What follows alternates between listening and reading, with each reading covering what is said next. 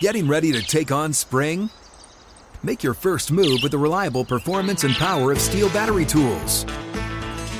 From hedge trimmers and mowers to string trimmers and more, right now you can save $50 on select battery tool sets. Real STIHL. Offer valid on select AK system sets through June 16, 2024. See participating retailer for details. Live Nation presents Concert Week. Now through May 14th, get $25 tickets to over 5,000 shows. That's up to 75% off a summer full of your favorite artists like 21 Savage, Alanis Morissette, Cage the Elephant, Celeste Barber, Dierks Bentley, Feid, Hootie and the Blowfish, Janet Jackson, Kidz Bop Kids, Meghan Trainor, Peso Pluma, Sarah McLachlan. Get tickets to more than 5,000 summer shows for just $25. On sale now through May 14th. Visit LiveNation.com slash Concert to learn more and plan your summer with Sean Paul, Sum 41, 30 Seconds to Mars, oh, and Two Door Cinema Club. Happy New Year, everybody. Happy half hour. Is it a coincidence those two things start with the same word? I think not. Welcome to it. It is 2024, and I think a lot of people are ready for a fresh start, aren't they, Kassidy? Retweet.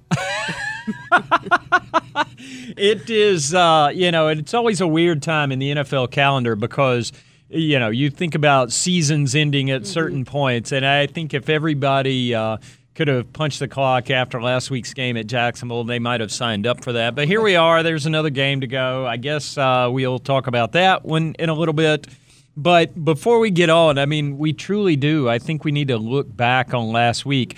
Not so much the game itself. I mean, the game itself was an abject disaster. They lost, whatever, 26? 26 to nothing, I think. 26, or was it 100 to nothing? I, At, at that point, the, the points don't matter and the yeah. rules are made up. I, I knew it was something to nothing. So it, uh, whatever the other side of that equation was, didn't matter as much. But I don't want, I obviously, don't want to spend too much time on the game itself because it was dreadful. Right. Uh, but I do think there are things uh, to take away. I mean, the offense was as bad as we've seen it. It was Chicago level bad. Um, it, it kind of went back against some of the stuff that had been working, some of the run game, some of the move Bryce around. But the reason I want to talk about the game, and you're uniquely positioned to talk about this, Cass, having covered the Jaguars and been around Trevor Lawrence, you wrote last week about kind of the parallels between his rookie season and Bryce's rookie season. And as you watch that thing unfold, or sink, or whatever verb you want to put on it, uh, last Sunday, I was wondering, you know, what you kind of took back to, you know, your experience in Jacksonville, watching Trevor kind of go through some of the same kind of stuff as a rookie. it was interesting, especially because of the parallels between the two. I mean, these are both guys that were number one overall picks. Uh, you know, Bryce Young was a Heisman winner. Tre- Trevor was a Heisman runner-up. Guys that won national championships while in college. That kind of, and they were both brought in not only as number one overall picks because not all number one overall picks are created the same. There are some teams that just kind of maybe had a bad year, and at that point, it's like, hey, let's tank and let's go for it. But but these are both two guys that were brought in with enormous expectations and had an entire franchise put on their shoulders as a rookie, and then we're told, okay, save us. Yeah. And and that's You're that guy. yeah, Welcome. you're that guy. Don't let us down. And and that sort of weight can be crippling. And I think what's important to to re- recognize though is that even though it can be crippling, there's a difference between guys that can't handle it and guys that might stumble under that their first year and then figure out how to carry it. And I think that's what we saw Trevor do, and that's what you're starting to see Bryce do as well. Uh, and obviously, you were there during the COVID times, you know, Right. and all the interviews it seems like were done by Zoom and that kind of thing. But but how did Trevor handle that season? I mean, what was Right. he like going from eminently successful Clemson quarterback who has tremendous hair to guy in the middle of a, you know, he was the dog sitting at the table with the house on fire saying this is fine. He does have tremendous hair, doesn't He really does. It's like sunshine hair. Uh, it- the thing that Trevor did that always stood out that I have noticed in Bryce Young as well is Trevor took all of the the fault, the criticism, the responsibility on himself, and not in necessarily even an unhealthy way, but in a a barrier way. He put himself as a rookie out in front to protect all of the guys in the locker room behind him, when everything would go wrong, he would fall on the sword, whether it was his fault or not. And a lot of times, as the rookie, it was his fault, if we're being honest. I think he broke Peyton Manning's record for number of interceptions in a year coming in as a rookie. Uh, I want to say he threw 30 or 32, something around there, that number. And as the season went on, it sort of became like a, okay, well, let's just see what I can get away with. There's not going to be anything to get out of this season other than lessons and and that's something that I am a little curious to see. I want to go back and maybe watch some tape and, and listen to some old interviews to see how Bryce handled that because about three quarters of the way through the season, maybe even a little before that, when it became imminently clear that that season was a wash, Trevor took on a, a, a reckless attitude in a way, but a good reckless attitude of, okay, all I'm going to get out of this year is figuring out what I can and can't get away with in the NFL. And that that's on the field. There's a lot of it off the field as well. On the field, it was I'm going to figure out what I can and can't get away with in the NFL. And that's why you saw his interception numbers balloon again in those last four games or last five games because he was sort of figuring out his windows, figuring out his timing, but that helped imminently the next year. And that's the thing that maybe was a little disappointing about this game versus the Jaguars for for Bryce and this offense is because we saw versus Green Bay the offense take such a huge step forward. I kind of wish they had kept that aggressive attitude because at at this point, what else do you have to lose? Kind of let Bryce figure it out. Yeah. But off of the field was really where I see a lot of these similarities, where you know Trevor kind of put himself up as as the I'm trying to think of vocabulary's failing me. The name of whatever the statues would be at the beginning of a city or at the front of a city, like you know the yeah. gatekeepers. And Bryce did that last week after the game, and he did that again on Wednesday this week of his availability. He fell on the sword for a lot of problems that weren't even his fault. Yeah, I mean, and and we wrote about this yesterday. You know, Bryce has been sacked 59 times mm-hmm. in 15 games. Thank God he didn't play in Seattle um, or, or we'd be on the verge of record. Steve Beuerlein, I was here for the Steve Beuerlein 62 sack season in 2000, and I think Steve still kind of walks with a limp, but he was much older then. So, um, but Bryce has done a good job. But even in talking about it, Bryce talks about things he should have done better or things – I mean, the offensive line at this point in the season is bordering on ridiculous. Nothing against the guys who are out there giving their best to play. Before the season's over, you're going to play right guard, Darin. It's entirely possible. I mean, I might be out there if I, will show you the picture of me at Catawba Middle School uh, later on, but I was pretty fierce and I could probably jump out there.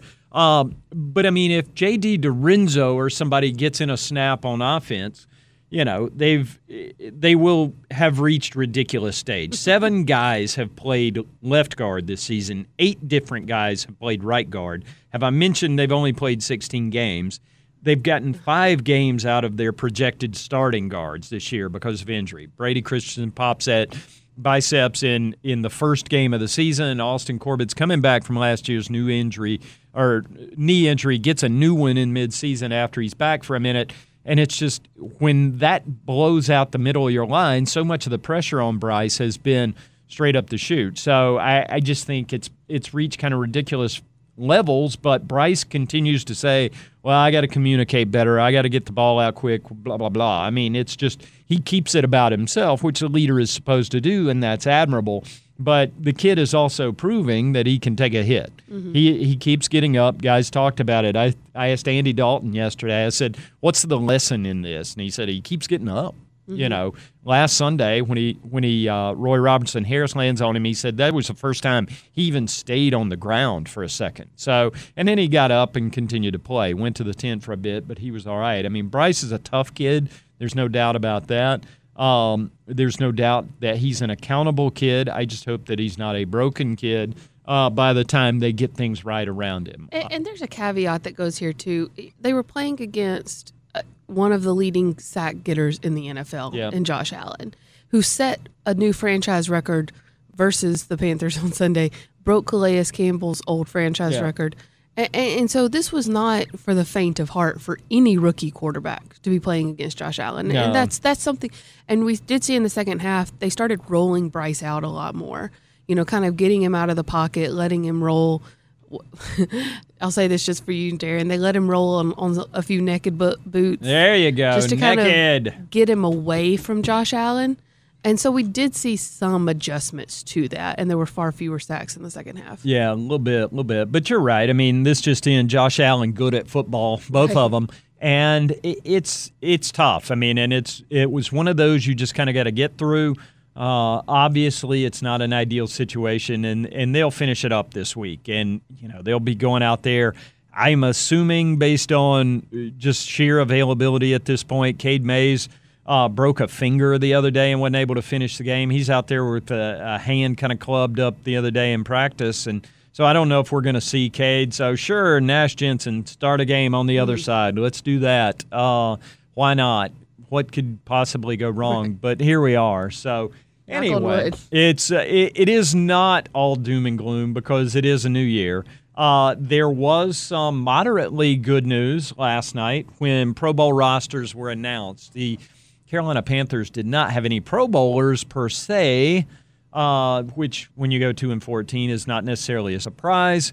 But Derrick Brown is a first alternate, and there is a reasonable chance that Derrick ends up a Pro Bowler because one of the people he is behind on that list is one Javon Hargrave of the San Francisco 49ers. And if they do what I anticipate, which is go to the Super Bowl, Derrick will suddenly find himself a Pro Bowler. Um, it, it's interesting to me watching uh, this season unfold. I mean, Derrick has been the most consistent, the best player on this roster from start to finish. I mean, he's he's there every day. He's playing a ton of snaps. I wrote early in the year before you arrived, Casty.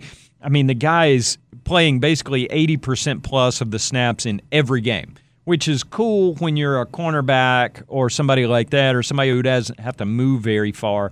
But when you are Derrick Brown and you're 330 pounds and throwing dudes out of the club left and right, to play the number of snaps he's playing and to play him at the level he's playing is amazing. He's sitting there on 96 tackles, which is three tackles short of the record since they started counting these things in 1994, which is amazing on its face. But Derrick had the kind of season that you would only hope more people would follow along with because I, I, I sat here week in and week out and it's like, oh gosh, he just threw Zack Martin. the you know the Cowboys All Pro guard, yeah, he just flung him out of the way. You know he he he grabbed Alvin Kamara and just tossed him down the alley like a bowling ball, which we had some fun with in a video here a couple weeks ago. I mean, it's just been impressive watching Derrick blow up offenses from the inside out. 96 tackles over the course of the season, but he Leading tackling Yep. getter for the interior lineman. Yep, yep. Leading all defensive linemen in the league in tackles. He is just doing the thing at a very high level. And, you know, I would anticipate no matter what other, uh, you know, changes happen around here this offseason, this is going to be the year Derrick Brown gets extended. And you want to keep that guy here for a long, long time because not only is he good at football, he's he's accountable. He shows up. He works hard. He does all the things the right way. So uh, he is not a Pro Bowler by definition just yet. He could end up one. But again, look at the guys he's up against. That Aaron Donald guy, also good at football. Dexter Lawrence. Um, you know, Dexter Lawrence is a different kind of, of defensive tackle than Aaron Donald. Obviously, he's a big wide body, but he's still got four and a half sacks this year, 19 quarterback hits. So he he's played at a high level himself. And then Hargrave, who's out there in San Francisco, likely to go to the Super Bowl. So no real shame in being behind those three guys. I think you could uh, divide it up and and have your argument however you want to. But the one thing you can't question is has Derrick Brown been amazing this year? Yes, he has.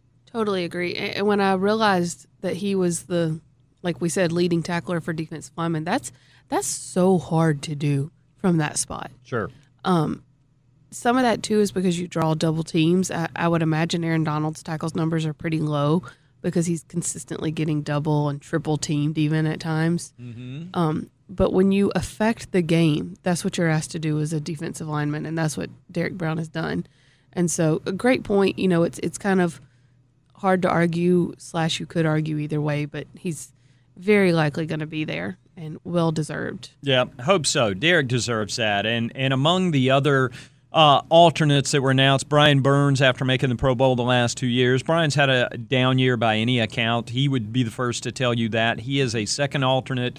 And then Johnny Hekker and J.J. Jansen are third alternates at punter and long snapper for the Pro Bowl, which is now a flag football game. I have questions as to what a long snapper and punter do during a flag football game, but uh, you know we'll we'll see. Maybe if enough long snappers and punters get injured, they can join in and tell us about that. But uh, both they of provide commentary. That's what they do. They- yeah, exactly. They stand around and eat snacks and tell jokes. Uh, which is kind of what they do a lot of days anyway. But, you know, Johnny was in an unusual position last week. Speaking of unusual, um, we've seen some things here with the Carolina Panthers in the last couple of years. And last week I saw something that I would say I've never seen before, but I have a kicker getting hurt in pregame warmups. When Eddy Piñeiro comes up tight and isn't able to kick, you know, Johnny Hekker was sitting there as the emergency kicker for field goals. And I asked Johnny after the game, I said, uh, Johnny, what, what was your range? And Johnny's like, range unlimited. Now You can uh, say that when you don't have to kick. Exactly. Other others may disagree. I asked Chris Tabor the other day whether he trusted Johnny throwing a pass or kicking a field goal more, and he kind of thought about it for a half a second. He said, "Oh yeah, throwing a pass." So it, it's not an ideal situation, but it, it feels kind of normal considering the way this this season's gone down. So in the spirit of in the spirit of finding people who can do other things. Since Kassidy is new here, this is exactly this is your 15th day as an employee of panthers.com. So we're still getting to know Kassidy Hill. So I want to know in addition to all the things we know you're good at, like covering football and those kind of things, what is a hidden skill that Kassidy Hill has? Oh gosh, I have no idea. Um, Can you juggle? No, I can't. But I did make somebody do that for a story once. Uh, took him some tennis balls in the locker room. Let's That's better with eggs because it, Right. it increases an element of risk in that because you don't want to break anything. All You right. know, I took just enough piano lessons growing up to think that I can play piano, but other people might disagree. Um, grew up on a farm, so I can ride a horse. Okay. and I spent an ill-advised year and a half, and sometimes still do this for family and friends as a wedding planner. Let me tell you, that takes a special set of skills and um, delusion Mm-hmm. to talk yourself into doing that. That was. Uh, Who, That was who's wor- Who's worse at a wedding, the bride or the mother-in-law? let me tell you who the. Oh, I'm glad you said mother-in-law. Yeah. Because the worst person at the wedding is hardly ever the bride. It's usually a mother, but it's not even the bride's mother. It's the mother of the groom when she does not have a daughter. Because she goes full mama bear on the entire process Yes. and gets to fulfill the unrealized wedding fantasy. And it's like, you know, okay, you get to do the cake. Well, that cake is the center of the wedding. And yeah, the the mother of the groom when she does not have a daughter is the worst person to deal with during wedding planning. So let that be a lesson to any of you if you have a son and no daughters and he's getting married. Take some pity on that poor wedding planner. Yeah. All right. We we could just continue this trend, turn this into a bit. Three questions with a newcomer. Uh, we know you can ride a horse, play a piano a little, and you are a wedding planner at points in your life. Uh, you have been here again. This is 15 days. You've been a charlatan all of a sudden. Ooh, what is have that the word? What have you? Yes, we are not charlatans, although sometimes we can be. We are. We are in fact charlatans. What do you call Green Bayans? Green Bayites? Cold. That's funny. Is is there a name for that? What do you call residents of I Green think Bay? Green Bayans? Green Bayans? Green I don't know. I, I don't know if I ever really heard that come up. Maybe Green- once or twice. the Green Bay Hive, like The Beyonce, maybe something like that. I don't know. Good reference. Yeah, there you go. Um, so yeah, you're a charlatan. You've been driving around our fair city for 15 days now. What have you learned? What have you seen new that you weren't expecting here in Charlotte? that I wasn't expecting. Hmm. Uh, this may be just because I have lived in an area without them for the past like 10 years, but there are so many interstate connectors here, and I keep getting them confused. I missed my exit coming into work this morning. There you go. I had to take like a 10 minute roundabout. So that's um, getting used to that. The other thing, and maybe it's just because like I happened to notice this on a broadcast right before I moved, But I've always thought of Charlotte as the Queen City. Like I knew that that was a nickname for Charlotte, but I didn't realize how many other cities also liked to claim that nickname until I was watching. I think it was a Bengals game right before I moved, and somebody called Cincinnati the Queen City. Yeah. And I was like, why? That's what what makes Cincinnati the Queen City. But then you get here and you realize this is not just a nickname; it's like a whole identity because there's crowns on everything. There's crowns on everything. Our statue is inside the airport now. I realized this the other day flying to Jacksonville. Uh, our statue has been moved from What's out in front of the of Queen Charlotte. Oh, Queen Charlotte, her own self, is standing. Did you in- watch Queen Charlotte on Netflix? No, I did not. Oh, I, I'm terrible at Netflix. I'm terrible at streaming shows. But uh, but anyway, You so, are a charlatan. I feel like it should be mandatory to watch the Queen Charlotte show. Maybe maybe that's on my list for the off season. I've got a I've got a big to do list and a big to to read list, and I, I will pay five dollars for you to come back on this podcast during the off season and give us your review of Queen Charlotte on Netflix. Yeah, I this could be a challenge. This could be a bit. We'll keep doing that. So anyway, so all right, we're getting to know you a little bit at a time here on the Happy Half Hour. We will continue that process over the course of the year. We got one more game to talk about next week. It will be a Tampa Bay Buccaneers team that needs this one to make the playoffs. The Carolina Panthers could screw things up for somebody else. Burns has been talking about being the Grinch all off season, so uh, he might enjoy that. A lot of people might. We'll see how that goes. Baker Mayfield's all beat up. Um, Baker Mayfield return game. yeah, Baker Mayfield revenge game. There's uh, there's a lot of Baker Mayfield content to explore. Uh, maybe we'll do that next week, but I have a feeling we're going to be talking about a lot of other stuff next week because as we get into an off season, it's going to be different, gang. There's going to be a lot of change uh, this off season as everybody anticipates when you go two and fourteen plus whatever happens this week. We will take a deep breath.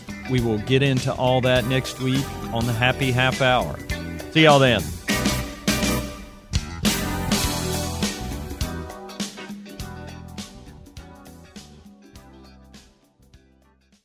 Live Nation presents Concert Week.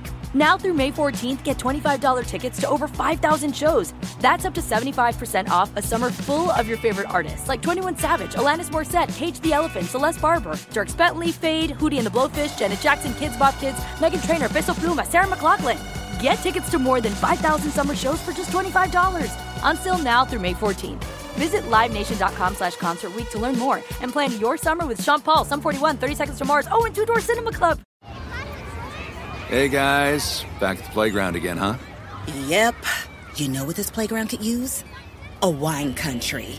Heck yeah, and some waves so we could go surfing. oh Ah, love that. A redwood forest would be cool. I'm in. Ah, ski slopes. Let's do it. Um, can a girl go shopping? yeah Wait! Did we just invent California? Discover why California is the ultimate playground at visitcalifornia.com.